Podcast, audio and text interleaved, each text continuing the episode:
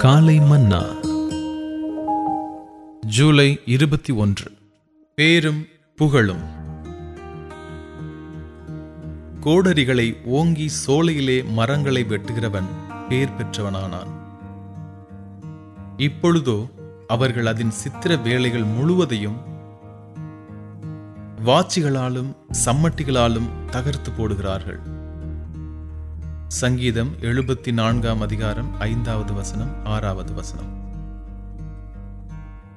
இங்கு இந்த பெயர் பெற்ற மனிதன் செய்வது யாது? அவன் சோலையில் உள்ள அடர்த்தியான மரங்களின் மேல் கோடரிகளை ஓங்குகிறான்.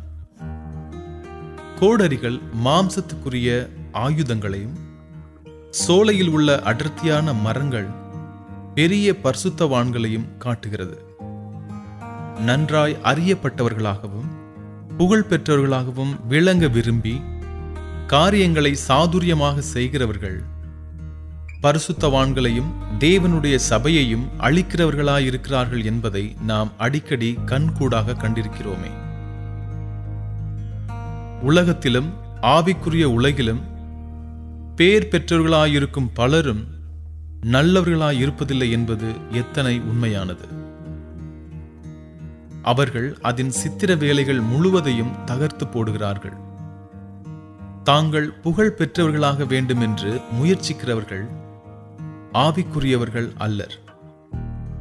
மாறாக அவர்கள் மாம்சீகமானவர்களாய் இருக்கிறார்கள் அவர்களது கிரியையானது பெரும்பாலும் தேவனுடைய ஊழியத்தை கட்டி எழுப்புவதாயிராமல் அதை அழிப்பதாகவே இருக்கிறது.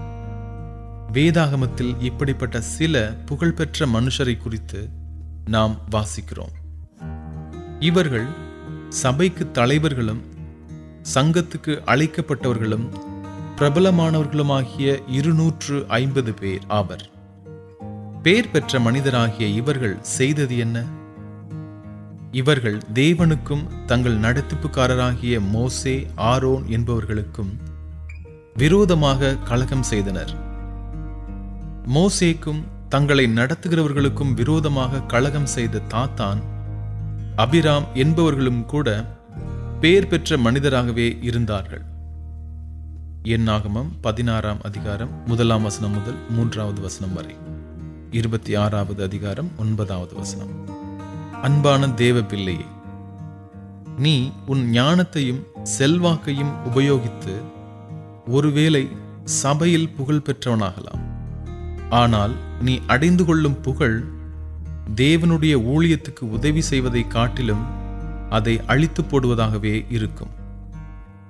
எனவே பேரையும் புகழையும் விட்டு ஓடி கர்த்தராகிய இயேசுவாகிய கண்மலையின் வெடிப்புகளில் மறைந்திருப்பதே எப்போதும் சிறந்ததாகும். கர்த்தருடைய பரிசுத்த நாமத்திற்கு ஸ்தோத்திரம். காலை மன்னா.